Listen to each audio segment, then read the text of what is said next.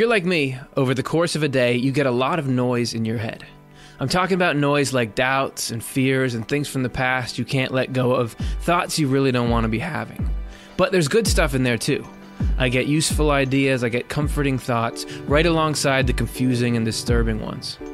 What we're going to look at tonight is how tucked away in there, in that jungle of thought, there are angels. We're going to look at how they show up, how to tune into them, and how they're with us in our heart, literally. No, we don't have a formula to induce an overt angelic encounter, but it could be that we're all having little encounters with angels all the time. We've just got to know how to recognize them. Stay tuned.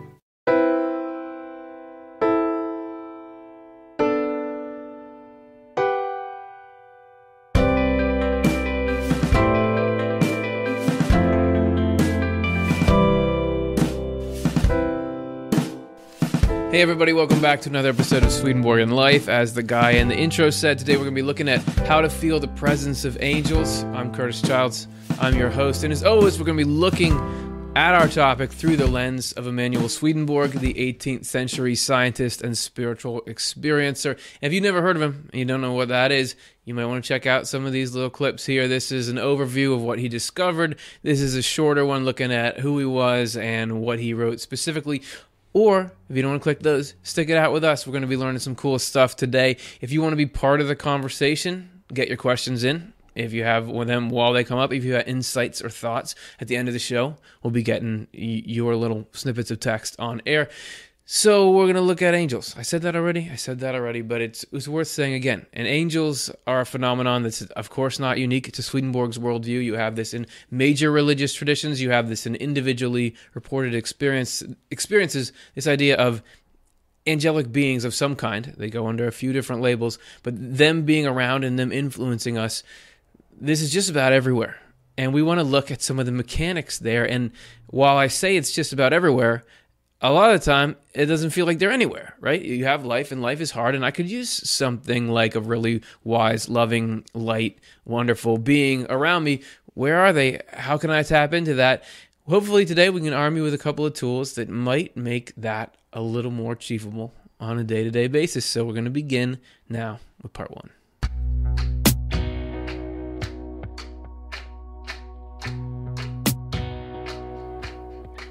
So, how close how close are angels? That's what we're going to look at here. And this show, believe it or not, is sort of a reboot. I don't know if you were here long, long ago. We did a show called How Angels Affect Our Thoughts.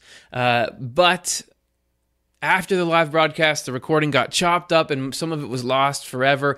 So we've taken that, we've redone the whole thing, we've upgraded it. So even if you were here for this one, this is bigger and better and faster and slightly stronger. So check it out. But just if you needed that completed, or you were one of the people who watched that thing through the minute it cut off and said, "What's the next part?"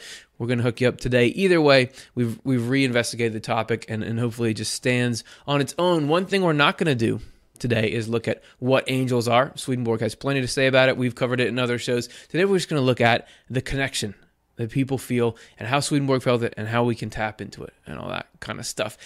To begin, angels are closer than you think and it's sort of a play on words because they're as close as your thoughts. They're closer than than if you're wearing glasses. Angels are closer to you than your glasses. They're in your thoughts and feelings. Swedenborg describes it like this chart. He says that heaven and hell are not these faraway realities or just concepts, literary constructs. They are spiritual states of mind, and they are places in that afterlife that we all talk about, and they are interacting with our minds all the time. Heaven is sending good things into us, hell is sending bad things into us constantly. And this we have that the angel and the devil on the shoulder. Like pop culture knows that that exists, but Swedenborg is saying it's true, and here's how you can kind of try to tease it out. And it's not just um, a, a, feature of life. Like we're alive, and then some switch was thrown. And also, we're going to have heaven and hell have input in your mind. We actually, our lives depend on this connection. According to Swedenborg, this is from Heaven and Hell 302. This is a book of Swedenborg's, like all, like most of them we're going to quote tonight. You can click on that, download a free ebook a free PDF, read the thing for yourself if you want to go above and beyond. He says, I have talked with angels about the union of heaven with the human race and have told them that church people actually do say that everything good is from the Lord and that there are angels with us. But few people really believe that angels are so close to us, much less that they are in our thought and affection. Is that close enough for you? In your thoughts and your feelings. That's where angels are. And that may just sound like a hallmarky sort of thing, but we're going to get into what exactly that means. The angels have told me that they knew this kind of empty belief and talk occurred in the world, and especially, which astonished them, in the church, where people have the word that teaches them about heaven and its union with them. Yet, in fact, the union is so vital that we could not think the least thought apart from the spirits who are with us. Our spiritual life depends on this.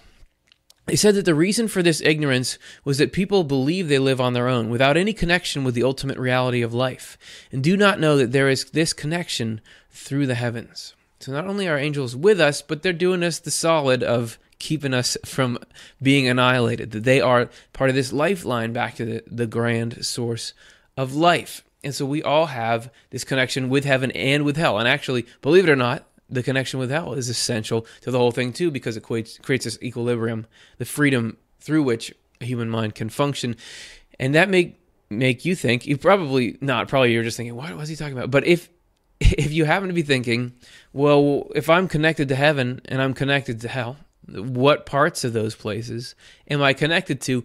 And I, even if I, I don't know specifics, but if even if I did, and I told you, it would only last for a little, it would only be accurate for a little while because according to Swedenborg, we're shifting around which parts we're connected to all the time. And this is from Divine Providence 289.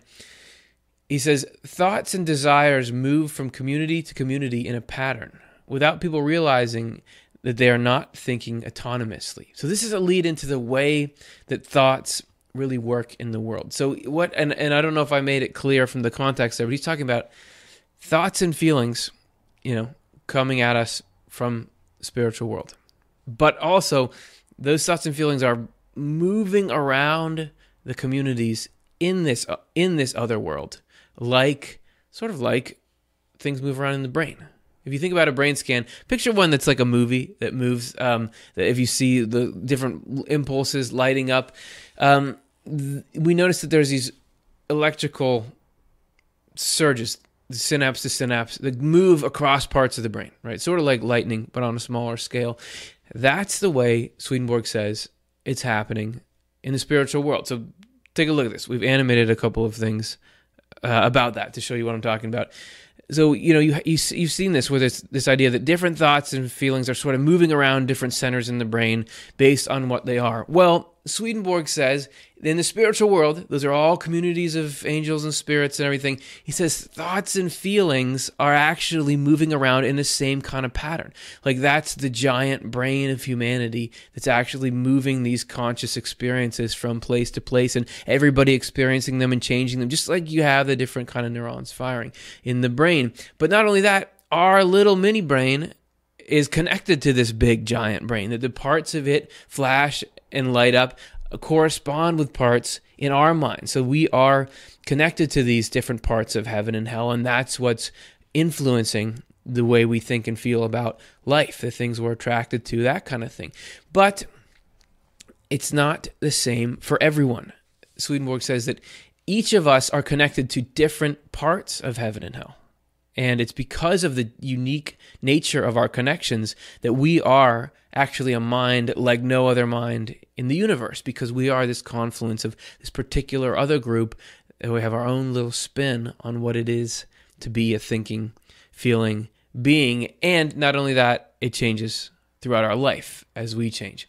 So, those are a couple of things about the mind. If you're still with me, I'm not going to lose you for the rest of the time because we jumped right into this. Like, our thoughts are coming in from these uh, little dots in the spiritual world, and that's Swedenborg. That's the Swedenborg for you.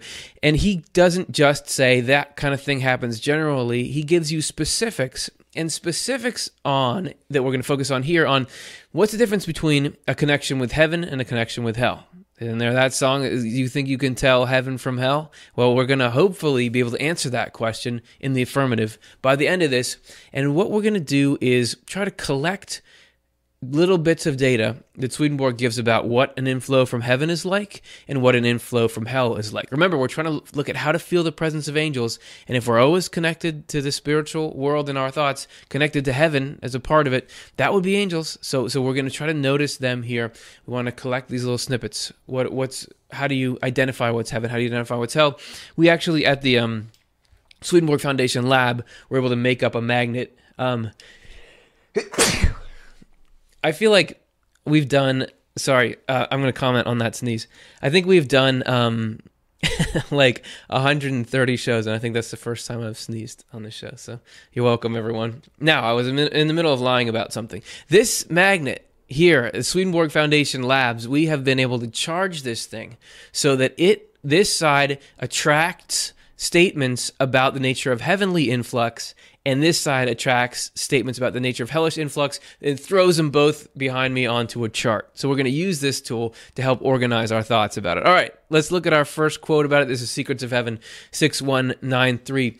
He says, What flows in from spirits from hell is evil and falsity, but what flows in from angels from heaven is goodness and truth. The opposing influences keep us in the middle and therefore in freedom. Because more of the angel's influence comes by a deeper way, it is not as perceptible outwardly as the evil spirit's influence. And that's if anybody's ever had a mind, yeah, the negative stuff is louder. You may even there is good stuff in there, and that's exactly why we need to tease it out so we can notice this good stuff. So we got a lot of data points in there. Let's let's highlight them. All right, we got to put those on our charts. Some about heaven, some about hell. Here, let me get those off of there. All right, great. So they, believe it or not, they just flung behind me onto this chart on the wall. We'll show you it in a second. Let's, but if I were you and I was seeing what I just said about heaven and hell, that hell is louder. Yeah, we know hell is louder. Well, you know, we know that negative stuff is louder because we have brains and they give us this negative stuff and we don't want it. And the good stuff seems harder to come by and harder to locate. Um, but doesn't that paint sort of a disturbing picture of hell being stronger than heaven? Right? Why why would hell have more volume, especially in an important situation like this? How does that make any sense? And I think we can get a clue into it by saying that heaven is like an elephant. Uh, scientists have studied elephants, and for a long time they didn't know it, but their elephants are making these really, really low frequency sounds. And you can't hear them with your ear, but they can travel through the ground for long, long periods of time, and actually, other elephants can pick them up and hear them. So there's this big, powerful signal, but yet we didn't know it was there because our ears aren't tuned into it. And that's really what we're looking at here, I think, with this difference between heaven and hell is that we're not as attuned to heaven. It's not that it's not there, it's not that it's not powerful, it's not that it doesn't want us to hear it. We just have to be able to know how to tune in. That's what we're trying to equip ourselves to do here in this program. All right, so let's get a few more uh, bits of uh, a few more tags for our what's heavenly inflow, what's our hellish inflow, and we're gonna move away from Swedenborg for a second to this book, The Presence of Other Worlds. Don't worry, it's by a Swedenborgian scholar about Swedenborg's worldview, but this is Wilson Van Dusen who we've quoted before on this show. And he had this really interesting study that he did when he was working as a psychiatrist with patients who were hearing voices or, or psych, psychotic, schizophrenic, whatever we want to call them now. He talked about asking the patients, What are your voices telling you? And from that, sort of building these sketches of what are these different voices like in their heads. And from that, he made this distinction between the higher order and the lower order. And that there's a pretty clear parallel with that he noticed with Swedenborg's description of heaven and hell. So we want to go into what were people telling Wilson Van Dusen about their experience, and what can we learn from that about what's the higher order and the lower order in our own thinking. So here's this is a, from his book, uh, "The Presence of Other Worlds." And he's talking about in contrast with the lower order. In direct contrast stands the rarer, higher order hallucinations. Now, he uses that word hallucination because he's coming at it from a, a psychiatric perspective. In his book, you see he's not making a statement there saying that he believes these are just imagined and not part of an objective reality, but he's using that terminology for those reasons. In quantity, they make up perhaps a fifth or less of the patient's experiences. The contrast may be illustrated by the experience of one man. He had heard the lower order arguing a long while how they would murder him. He also had a light come to him at night like the sun. He knew it was a different order because the light respected his freedom and would withdraw if it frightened him. In contrast, the lower order worked against his will and would attack if it could see fear in him. This rarer higher order seldom speaks, whereas the lower order can talk endlessly. Does it sound like negative thoughts to anyone? The higher order is much more likely to be symbolic, religious, supportive, genuinely instructive, and communicate directly with the inner feelings of the patient. We got a lot of a lot of markers there. Let's highlight them. We're good. This is going to be good material for our chart. We get this magnet activated. All right, great. Now you may be saying, have uh, every time after a quote I say, now you may be saying, you may be saying, I don't hear voices like that, but what we're looking at is the this is these are extreme conditions that people are in that I think is at sort of the end of the spectrum of what we all go through. We all have this negative and positive thought and feeling interplay. And so if we learn from the extremes, we can maybe be getting at these underlying mechanisms that will help us navigate our own thoughts. And and Swedenborg is saying it is angels and devils, but you just you can't hear them like that, so you just think it's that there's no inflow. So we're picking out the positive and negative, and we can be using these tools to, to look through regular thoughts, look through the stuff we have every day. We're going to CVS and we're trying to buy something and we're getting down on ourselves for something or we're getting happy about something. That's the world we're going to take this and apply it to. All right, there's one more we want to look at, and it has to do with how generally the good side doesn't want to force you to do things. So this is Divine Providence 321 something more needs to be said about people who wait for something to flow in. So this is Swedenborg is talking about people who have heard this concept that oh we're getting influenced by heaven and hell. So what if I just like wait and, and see what do they tell me to do instead of just going and, and acting on my own initiative, knowing there's an influence as well. The only people of this kind who actually receive anything are the few who deeply long for it. They occasionally receive a kind of answer through a vivid impression or a subtle voice in their thinking, but rarely through anything obvious. In any case, what they receive leaves them to think and act the way they want to and the way they can. If they act wisely, they become wise, and if they act stupidly, they become stupid. So it leaves them like there's input, but it then leaves them to act. They are never told what to believe or what to do. Otherwise, their human rationality and freedom would be destroyed. That is, things are managed so that they act freely and rationally, and to all appearances autonomously. If some inflow tells us what to believe or what to do, it is not the Lord or any angel of heaven who is telling us, but some fanatical spirit, and we are being led astray. Everything that flows in from the Lord flows in by an enlightenment of our understanding and by our desire for what is true, actually through the desire into the enlightenment. Oh, you get a double there because now there he's talking about what it feels like that it comes as this realization that angels talking to us comes as this realization through a longing for something. All right, so there's a lot to pull out of this one. Let's see. I'll turn up the level of the magnet. All right, let's see if we can pull them all out. All right, that's the last one of those. So we have all this material, and I know that it doesn't doesn't necessarily mean for sure that um, you know no angel has ever told somebody, "Look out, don't cross the street right now." I don't know, uh, but he's saying as a general rule, heaven is not going to come in to control your life. There, you know, there'll be assistance, but it's like you've got a you've got a mind, you've got a will. Go do it. You know, so there's this element of freedom, a respect of freedom, an autonomy that that comes from the heaven side. So, you guys ready for the recap? Let's see. How do you tell heaven from hell in the mind? So, this is our chart. The, let's start with the inflow from hell because it's shorter and just in case we can only get one done, might as well do hell. This is inflow from hell, from what we pulled. It consists of evil and falsity. It is outward and more apparent in our mind or louder. It works against our will, attacks if it notices fear in us, builds on fear, talks endlessly, hell chatter, tells us what to believe, tells us what to do. Do you ever have anything in your mind that fits those characteristics? Thoughts and feelings, um, ruminations, right? Is is any if anything comes in wearing those name tags, you at least got to treat it with a bit of skepticism, because it may well have nothing valuable to offer you. Not you can't ever know for sure, but this is like get skeptical if something is acting like that. On the other hand, the inflow from heaven consists of goodness and truth. It has a more inward and deeper influence. It's not as perceptible. It communicates directly with inner feelings, communicates by giving an impression rather than anything obvious, flows in by an enlightenment of our understanding from a desire for what is true, respects our freedom, withdraws if it notices fear, does not want to frighten, seldom speaks, has a subtle voice, often symbolic and religious in nature, supportive. I think about dreams, you know, symbolic dreams. Supportive, genuinely instructive, so it leaves us to act how we want, never tells us what to believe or what to do. So if you're getting something that's fitting those criteria, not just is it good, but it, you may be feeling an angel there. You, something that in the in your regular thoughts and feelings you've probably probably many times today. We've all been interacting with an angel, according to Swedenborg. We just didn't know it. But if if you realize it, that can change the whole dynamic.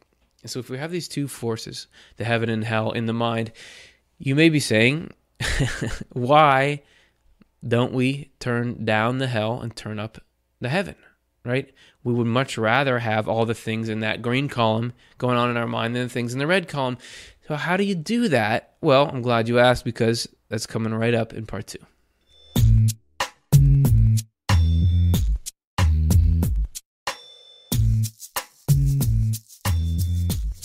This, we're really going to get into some rare material here.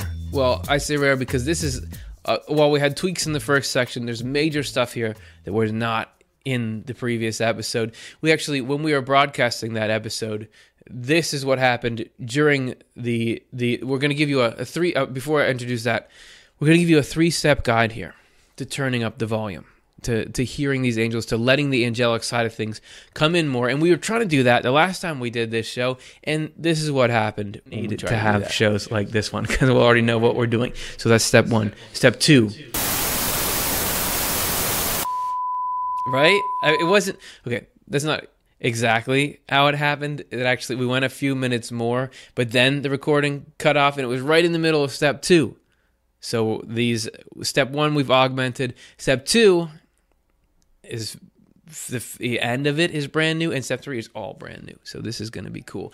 And but one thing i was thinking before we do this guide is that this show sometimes leans a little too much on technology right? We use a lot of video and obviously this is a video there's videos within videos. Why don't we get back to something a little more um, material something you can really put your hands on? So our three step guide we're actually going to be taking it from this book right here, How to Feel the Presence of Angels, the three step guide. So I'm going to read you a little story. You want to read it with me? Well, you got to because we're here and it's a one way thing. Here's the book, How to Feel the Presence of Angels. And here we're going to be looking at a very nicely textured first page, the three step guide to feeling the presence of angels. Three steps, not so bad. I think it's worth our time. We got a little picture here to inspire us. Step one live into love. Okay, just do that. Now we're going to explain what it means. And to do that, as we always do, we've got ourselves a quote from Emanuel Swedenborg. This is from Secrets, so we took you all the way here to give you the exact same screen. Secrets of Heaven 6323. You cannot well, you could still click that book. I don't know if we're going to try to annotate that thing as it moves around. The good effects of love, which flow in from the Lord through angels, contain all truth. And this truth would spontaneously reveal itself if we lived a life of love for the Lord and love for our neighbor. This fact is visible not only from phenomena in heaven, but also phenomena on the lower rungs of nature. The phenomena he's talking about on the lower rungs of nature, hello, specifically is instinct.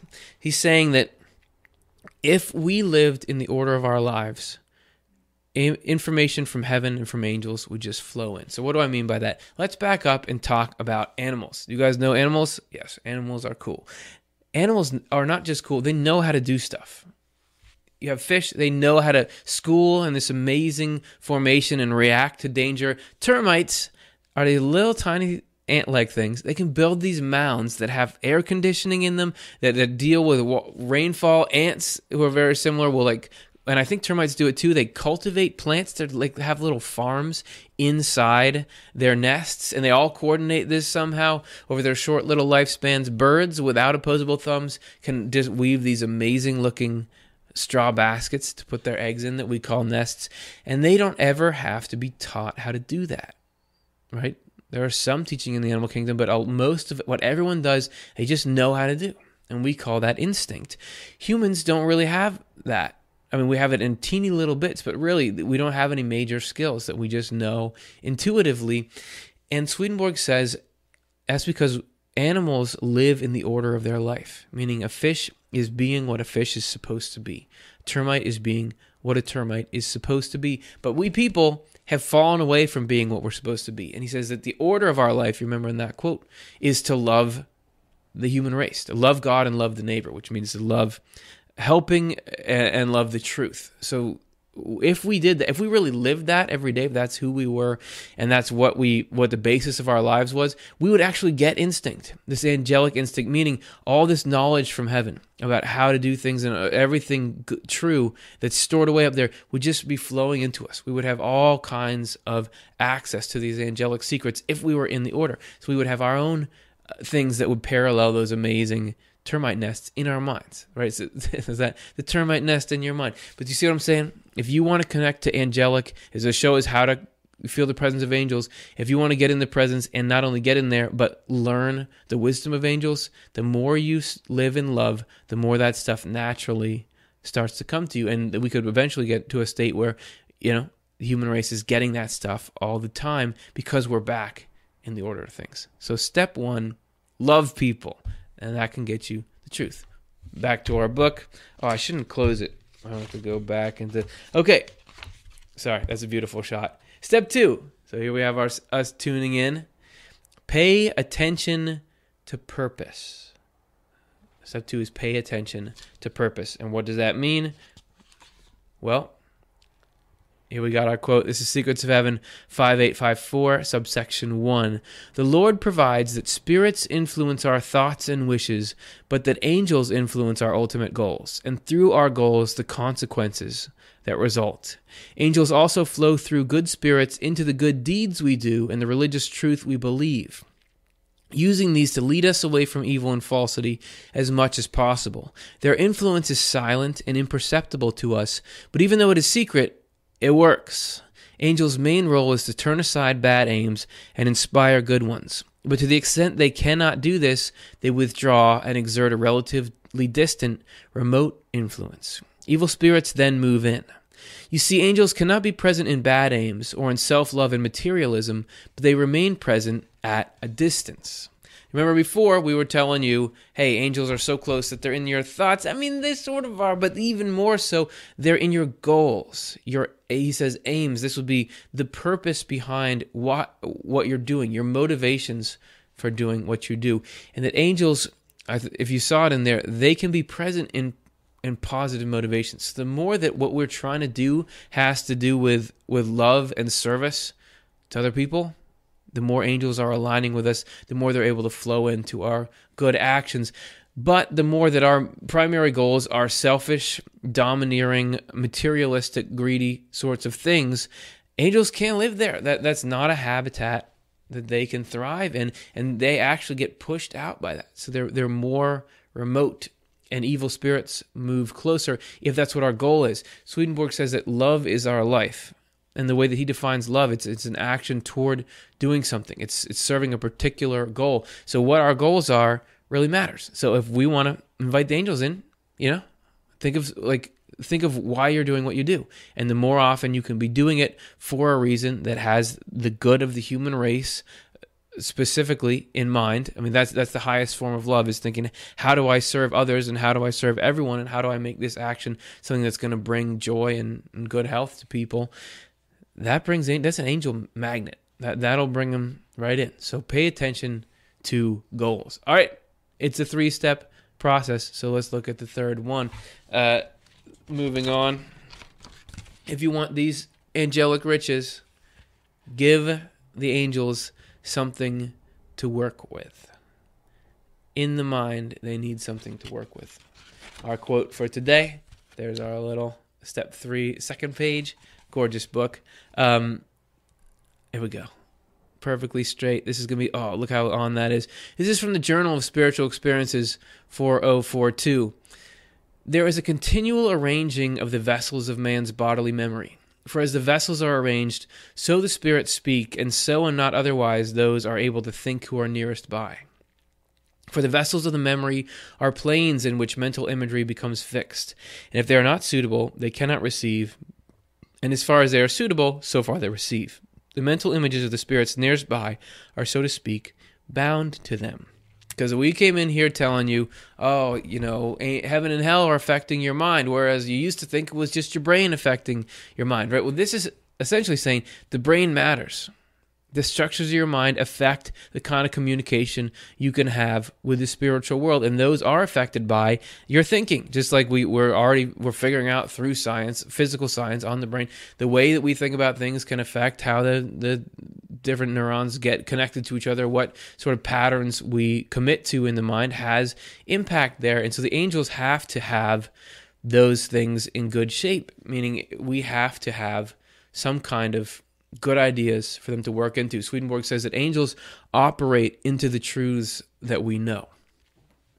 The more that we fill our mind with true insights, with religious or spiritual truths about reality, that's what angels can work into. And it seems like they actually have a pretty broad range of what can suit them.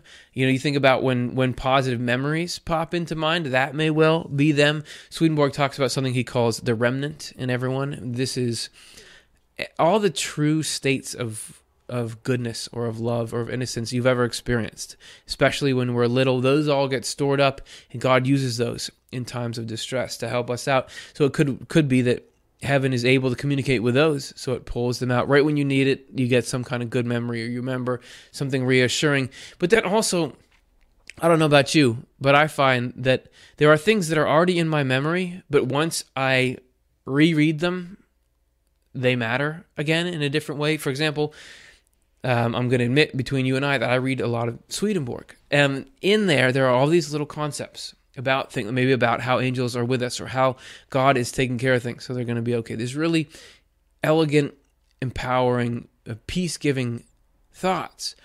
But I'll get in these really negative states of mind where I'm, I'm not feeling any of that stuff. And even though it's in my memory and I have a general sense of, yeah, I know that those things are said and I feel pretty affirmative towards them, it doesn't really dispel that. But if I read a particular idea it can suddenly have potency. That I wasn't I didn't remember it right or it wasn't in the forefront. For some reason I read that little thing. You you've got to have this on your own right? There's there's something some poem or some bit of scripture or something that reading it changes the way you feel.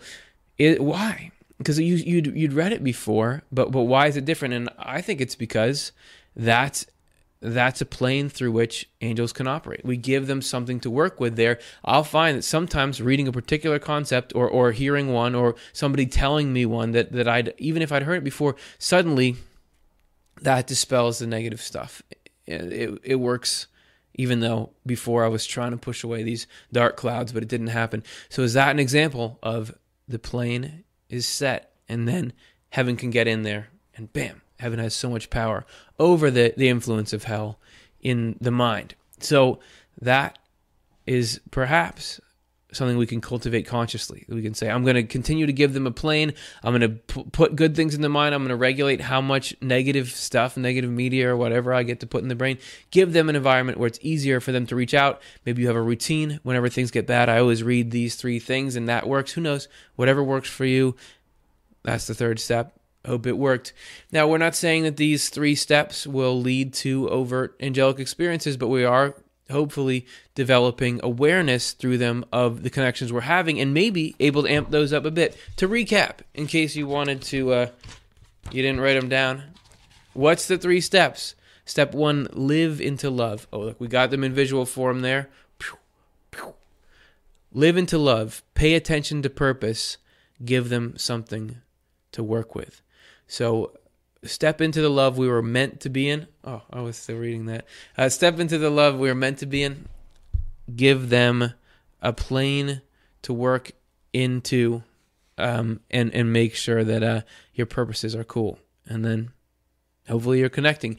If that doesn't work for you, maybe you should have a heart to heart with the angels. And actually, maybe we actually all are having the heart to heart with angels, and we're going to check that out in the next section. But first, we're going to get to one of your fan videos. Appreciate you sending it in, and I'll see you for part three.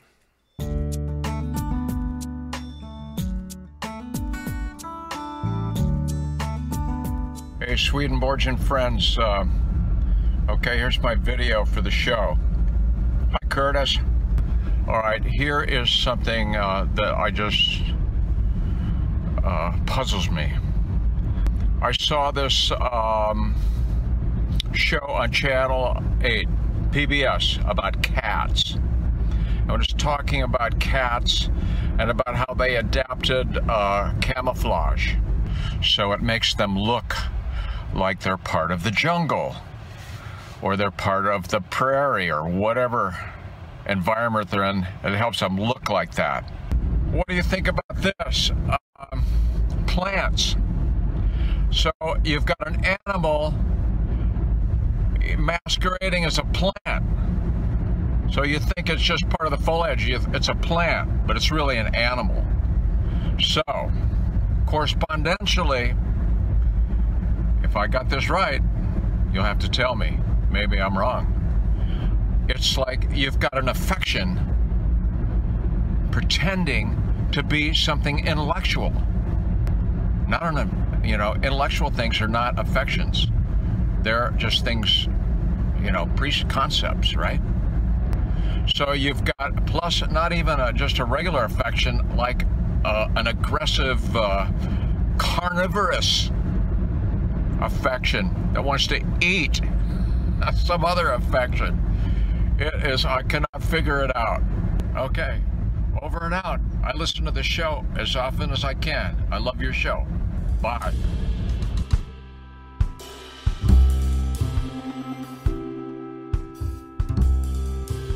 I think that's it. I mean, I, I think we see examples of things claiming that they are intellectual, but they're actually affectional. If you're having an argument with somebody and you say, "Oh, I'm just dis- disagreeing with you because I disagree with this idea," but really you just don't like them, or you're mad that they don't say that you're right. So that's really what's fueling it. Or somebody, or on a larger scale, there's somebody saying, "No, listen." We are there's a good reason why we want to build this waste dump in your community. It's so that uh you know there's this but really it's just because I it'll save me money and i want money and i want so i i love thinking about the natural world the, the world of of plants and animals and ecosystems and thinking about what does that correspond to outside of what sweden works at. So if you guys ever want to chat about that i'm up for it. All right so thanks. Let's take a look now at getting heart to heart with angels. And so we're going to begin with Swedenborg talking about a particular spiritual inflow in Heaven and Hell 446. He says, The deepest communication of our spirit is with our breathing and our heartbeat. Thought connects with our breathing and affection, an attribute of love, with our heart. So he's saying that the thinking, feeling part of us, which is our spirit, is connecting to the physical part of us. Specifically, the thoughts and the lungs go together, and the heart with the love or the feelings. And you can kind of just tell by looking at it, or I can feel that, that, hey, yeah, there's something there. Now, this plays out, though, into this connection with the spiritual world, with heaven and hell and angels that Swedenborg says we are experiencing all the time. And he says that there are different breathings and heartbeats for whole communities in the spiritual world, and that he was able to feel some of those. So this is uh, from Secrets of Heaven 3886. It should be realized that variations in heartbeat and breathing from one heaven to another are manifold, and that those variations are as many as the communities there. For those variations are determined by the differing states of thought and affection from one community to another, and those states are determined by the differing states of faith and love. Do we lose you? He's saying that there are communities that have different thoughts. I mean, I to say thought beats, different heartbeats, and different sets of breathing, breathing rhythms, sets of breathing rhythms, and that that's because of different thoughts and affections. And that could be playing out. It's in the individual angels that have different heartbeats and different breathing. But also, he says, as you remember, if you've ever delved into the Swedenborg thing, whole communities can be like a single person. And that single person has like that heartbeat and that thought.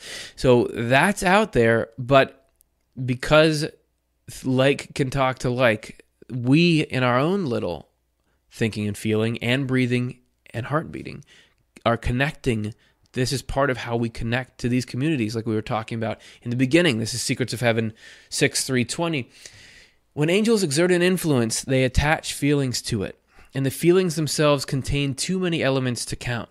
But we accept only a few of these countless elements only the ones that relate to what we already have in our memory. The rest of the angelic influence surrounds these core items and holds them in its embrace, so to speak. Now, here we have an example of how angelic thoughts and feelings, heartbeat and, and lung respiration, go with ours. So there's always angelic influence coming into us, but there's only certain things in our memory that can really resonate with it. Like we are talking about, right? You have a good memory or something that is something heaven can resonate with. And then heaven will bring that connection to thoughts and loves. And there's so much more going on with it though than we can really understand. There's all this stuff surrounding that experience that heaven is talking to us, trying to tell us about. We only get this one little feeling or bit of it, but the rest of that is using that sort of as a fulcrum or as a, a point of convergence, and that that's how this stuff in heaven that we don't even understand still works in us and sustains us and helps us to grow. There's always more out there on the heavenly level of things than we experience here. Swedenborg says that just like you, you look at a hand, we just see one thing. It's a little bit complicated, but it's just one object. But if you look inside at the cellular level, there's trillions and trillions of little parts and things. And he says that it's like that, that within something that just seems like one thing to us, there's so much spiritual, spiritual and heavenly complexity, and that heaven is always giving us way more than we are aware of in all of these interactions. And, and that can show up even though we can't, can't understand it all, that can show up as this connection with the heart. And Swedenborg felt this connection in his own heart, and he recorded it in Secrets of Heaven 176. He said, I rem- remained at one with the heavenly angels, held in a fairly close embrace in the area around my heart, as I perceived and also felt in my pulse. So this was and he often said that the deepest, highest heaven connected with the heart, and the middle heaven with the lungs. So we kind of have a connection with the, the, the spiritual or, or, thinking heaven with the lungs, and the beating love heaven with the heart. And he talks about this further in Spiritual Experiences 4317. It was given me to perceive the pulsation of the heart of heaven in general. So the heart of heaven. It was heavy, somewhat slower than mine, and attended with rather a deep sound. It was said that I was then in the pulsation of the heart of heaven, and I perceived that I was among infants. This pulsation was in the midst of the heart. It was afterwards given to perceive the pulsation of the heart of the heaven of angelic spirits, which was anterior above the navel. The vibrations were more rapid. So he's talking about different levels of heaven, the different kind of heartbeats that they have, and that he could be inside that pulse, and that infants are right in the center of that, the deepest heaven there. So it's a grand concept and it seems cool, but how does it show up in our life? Like, are we having these connections as well? And how do you notice them and what, what does it look like? Well, when we were writing this, Chelsea, who works on the show, said that she had an experience that seemed to relate to this heaven heart connection. So we asked her to tell it. And this is one example of how this could potentially show up in the life of you or I. I had this experience around this topic when I was in my early 20s. At the time, I was thinking about like who is God? It sounds sort of heady, but like on the surface, Christianity gives you this sense that God is sort of high up in the sky outside of you far away and you're like on this journey to meeting and building this connection or relationship with God. Like the whole idea of relationship is that it's something outside of you and you're going to have a relationship with it. What really feels life giving would be to have this like deep connection, direct access to the divine, to heaven inside of myself. But at the time, it felt like, can I really believe that? You know, like if I get quiet and I go into myself or sense inside. I remember having this experience of like, it's just darkness and it's silence in there. Like, where's this big, the divine is within you, you know, connection? I had this one night where I slept, and but then when I was waking up, you know, before I had even come fully to consciousness, I was just waking up from sleep. I just awoke to this phrase repeating in my mind There is love in your heart. There is love in your heart. There is love in your heart. So it's just this simple message of there is love in your heart, but that was such a lifeline to me at the time and continues to be that I can still remember it. And it's just sort of a base level, you know, foundation point of like, there is love in your heart. And that that presence of love in my heart is something that I can trust, that I really do have this inner access to to heaven, to love itself that I can live from. And it's fascinating because she says, "She's where's God? Looking for God." And the answer is there is a love in your heart, and that, that love, this is the connection to God. And because if we're talking about how to connect to angels, or feel the presence of angels, we're really talking about God. Because as any angel would tell you, according to Swedenborg, God is where it's at. This is where angels are getting their angelness, getting all their love. Is this is God coming through, talking to us. And if Chelsea was told she's got that love in her heart, I think you guys all have it too. So we have this constant connection through in in the thoughts, in the heart, thing in things we can perceive and in things we don't perceive. But angels are there with us, and we're trying to give you a few tools today to notice them. And it's not just like we're giving you one of those label makers that you so you can stick a label on thoughts and feelings like, oh, that's from heaven, that's from an angel, and that's the only upgrade is that you've got these labels on them. Something happens when you label them. I, I've noticed, and, and Swedenborg comments on how that actually increases the connection. Understanding where it comes from increases the connection and, and lets it be more affirming and lets you feel less alone and makes you feel more um, empowered by them, more healed by these little interactions. On the flip side of it, Swedenborg talks about the things that come out of hell, the negative stuff in the mind that only when we believe or think about it as being from hell, then as soon as we label it like that, angels can divert it and push it away. It's something about us acknowledging where it comes from. We release some kind of hold we had on it, angels can push it away. So, similarly, the more we can label these angelic connections, the more we can strengthen them. That, that knowledge can be a bridge between heaven and us. And that's what we're always trying to do bridge the heaven and, and the us so that we can act more like angels ourselves and be examples to people. And the more that people are just saturated by imagery of humanity behaving like angels and the experience of that heaven inside themselves and realizing that it's there, the better the world is going to be. And we want to make the world better. So let's do it one person at a time. All right, if you want to, that's our show. If you really want to make the world better, very quickly like and subscribe this video. we that that helps us on YouTube. It's a way to show support. And if you haven't already subscribed, man, this will get you videos as great as this one every week or so. Um, and if you want to support this kind of programming and make it possible, please consider making a donation. We're going to get to your questions, but first we want to show you a little video about our philosophy and how we're a nonprofit and your donations are, are what make us run. So here's how it goes. We want the ideas and insights we cover to be available for free to anyone, anytime they need them. That's why we offer Swedenborg's books as free downloads on Swedenborg.com, and we produce this show and other content on our Off the Left Eye YouTube channel with no paywall or ads. The only way to keep this up, though, is for those of you who like what we're doing and feel comfortable giving to give. If the idea of helping others have easy access to the content we produce feels meaningful to you, please consider supporting this cause with a donation. Give if you can, receive if you need. If we cycle through this way, in the end, everybody wins. All right, questions time.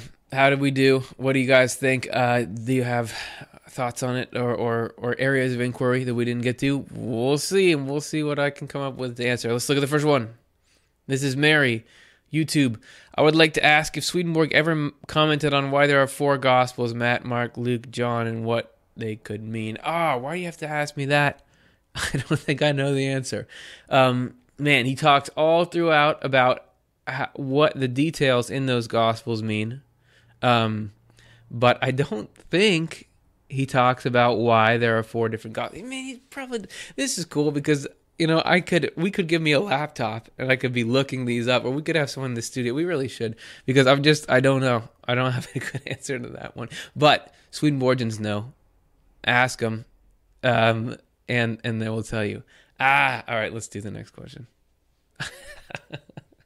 or if, yeah, if anybody wants to look that up and then like tell in the chat or something, we can you guys figure it out and, and tell me. William, are we assigned specific angels at the time of our birth that stay with us until we die, or is it all randomly happening? Oh, that's a good point. We made it seem kind of like there's these communities and we're just kind of zooming around in them and just bobbing up into there are two angels that are always with you, and there's one that is associated with your heart and one associated with your thoughts or associated with your will and intellect, and those are always with you. Now, I don't mean there are always two of them with you. It doesn't mean it's always the same one. I believe Swedenborg says those change as you go through stages of life. There are different ones with you when you're in childhood versus adolescence versus adulthood, uh, or there can be because we we have different um, we have different capacities there. We're different kinds of creatures there. Now that so but but it's like the one makes sure the other one is all the way sitting down before they leave. So you're never without one of those because that's part of this mechanical connection that allows us to live.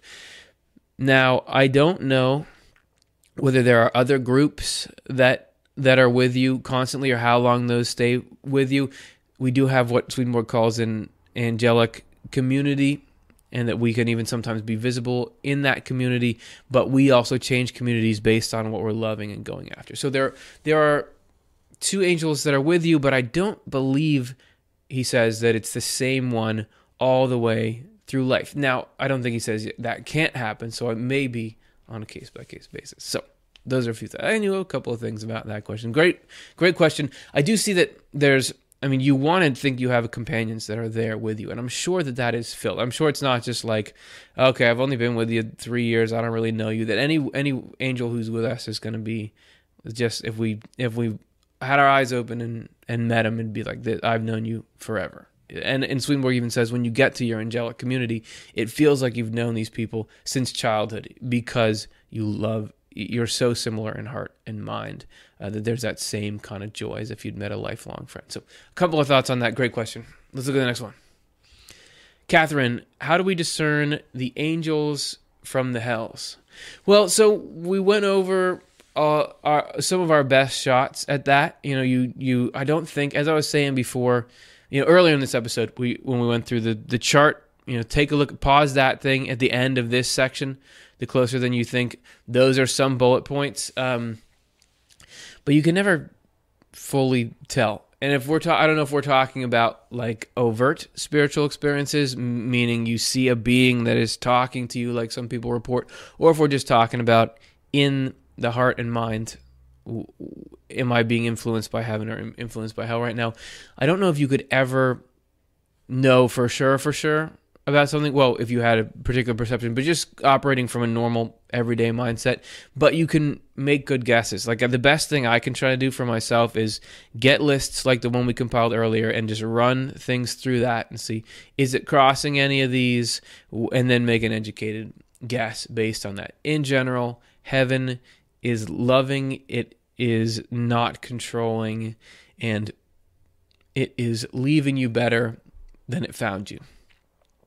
You know you have people who will have sort of these overriding spiritual influences come and talk to them and the influences are saying like we're helping you we're helping you but if you step back and look at it even though it feels like in little increments oh they helped with this overall your life has gone downhill since they got to you um, maybe not so good. So it's not an exact science um, swedenborg had was given what he called perception. So he was able to see immediately whether something was from heaven and hell. I don't have that. Hopefully, it's something that I think we can build up. But in the meantime, we can gain wisdom from people who have experienced it directly and have discovered some kind of system like we're, we're giving you here. So, a couple of tools we gave you there, and then, um, you know, let it sit, pray on it, see what happens. You know. All right. Thanks. Next one. Karen Land. Other sources have said that angels actually want us to ask them for help. Did Swedenborg say anything similar? I'm I think he did. I'm so saturated in that idea. uh, angels want us to ask them for help. That I can't remember if he ever says it directly. He does. mm, It's there's going to be angels around no matter what, and there is this. Everything has to be done in freedom with rationality, meaning we have to be using our own minds and and bodies to. I mean, no minds and, and wills, you know, to get a communication or or to ask we have to ask for but i don't know if it's like that i have some people have reported their hands are tied until you ask i don't know what asking is like is it verbally asking or if you just implicitly like if i'm on the side of the street and um i have a a tree has fallen on me and somebody's walking by and i look over at them like I've asked, right, even if I haven't said. So how much do they know? What are what are the like particulars of what constitutes permission? There is something to it has to be voluntary because even God, God, I guess is the ultimate example, uh, wants to bring us amazing things in our life. I mean, wants to bring us spiritual happiness, wisdom, wants to protect us, to save us, and heal us and all that stuff, but we've got to participate on our end by doing things. And Swedenborg says that that's by rejecting what is negative and turning towards God and learning and that kind of thing. So there's got to be on a there's got to be some analog to that with an with an angelic influence because it's sort of the same thing. I mean, angels are doing on a small scale what God is doing for us on a large scale. So there's got to be something there. I feel like leaving it like that, um, scattered, because you know I'm reading books about it. There are other people that have had experiences. I'm not going to try to say that I know for sure the answer. You know that that that I can say this is the the full totality of that interaction. It can only happen like this or this. Those are my guesses, and they're based on Swedenborg and some other things I've read. And hopefully, you take those and add them to your your cache of information on the topic, and you do what seems right to you. All right, great one. Uh, let's do another one. This is from Josh. So, how do I know if the angel that's with me is good? I've never met mine, but I have one. I do communicate with spirits, but none has ever identified itself as an angel, but quite the opposite. I, you know, it may even Swedenborg had multiple. Um, just getting into like are is it angels or spirits? You may have noticed that Swedenborg in this episode, in a, in one place at least that I'm thinking of, talked about angels versus spirits, um, and he actually differentiates the different levels of heaven. There's times when he calls the angels on the outermost level, you know, first level angels, then the middle angels, highest angels. But there's other times when he says that in the lowest level of what he calls heaven, it's just good spirits. Then above it is um, angelic spirits, and then angels. The only true angels are in the highest heaven. So, as far as that goes, um, it sort of seems like the angel angels, like the deepest ones, are almost hard for us to know that they're around. They wouldn't, but but then maybe spiritual angels can get through with words and that kind of thing. I mean, how do you know if the angel that's with me is good? How do you know if like a person is good? Do they seem like it's not what they're it's not what you tell somebody, it's it's what you show them? Like how does that thing talk to you? Um are they respectful? Are they kind? Are they pushy? Uh, like you really think angels would be pushy? You know, and and and how has their presence affected your life? I mean, even if something's powerful, if it's causing harm to you and others, doesn't sound that good. So I think that's um, that's worth noting, and that also brings up the question: Do angels call themselves angels? Like, do they know that that's the word we use? Yeah, they would. Well, they they would know what's in your mind about it according to Swedenborg, they, they can see everything in your memory and their speech falls into your concepts automatically. So I would say again, I'm not going to go as far as to say I this is I know for sure what you're experiencing over there and the roots behind it, but a couple other thoughts uh, to put to put in there for you. We're going to do one more question and then we're going to go. All right, everybody. Here's the last question. Uh, we're loading it up now. Kathy, how do we recognize our loved ones if their appearances change?